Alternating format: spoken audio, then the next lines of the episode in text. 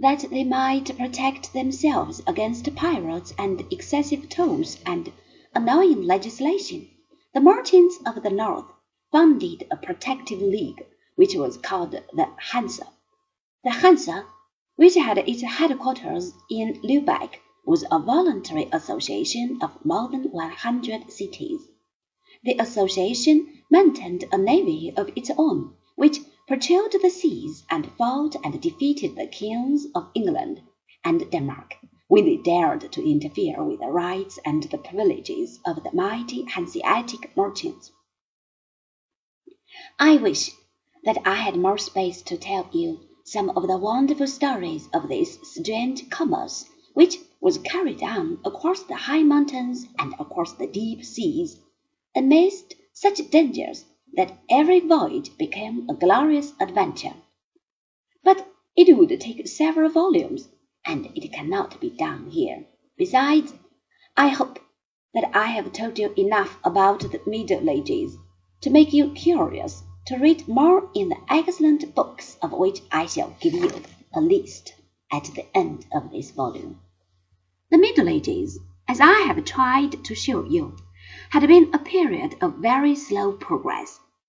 The people who were in power believed that progress was a very undesirable invention of the evil one, and ought to be discouraged.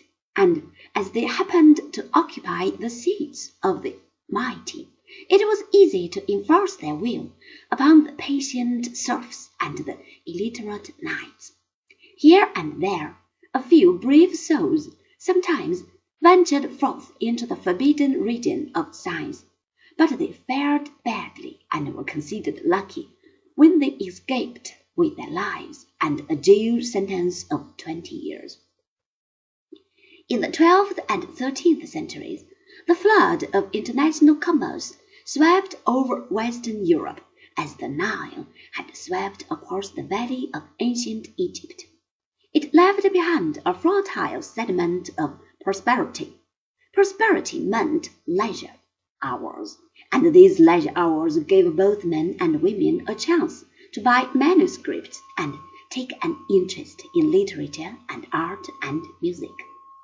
Then once more was the world filled with that divine curiosity which has elevated man from the ranks of those other mammals who are his distant cousins, but who have remained dumb, and the cities, of whose growth and development I have told you in my last chapter, offered a safe shelter to these brave pioneers who dared to leave the very narrow domain of the established order of things. They set to work. They opened the windows of their cloistered and studious cells. A flood of sunlight entered the dusty rooms and shook them the cobwebs which had gathered during the long period of semi-darkness. They began to clean house. Next, they cleaned their gardens. Then they went out into the open fields outside the crumbling town walls, and said, This is a good world. We are glad that we live in it.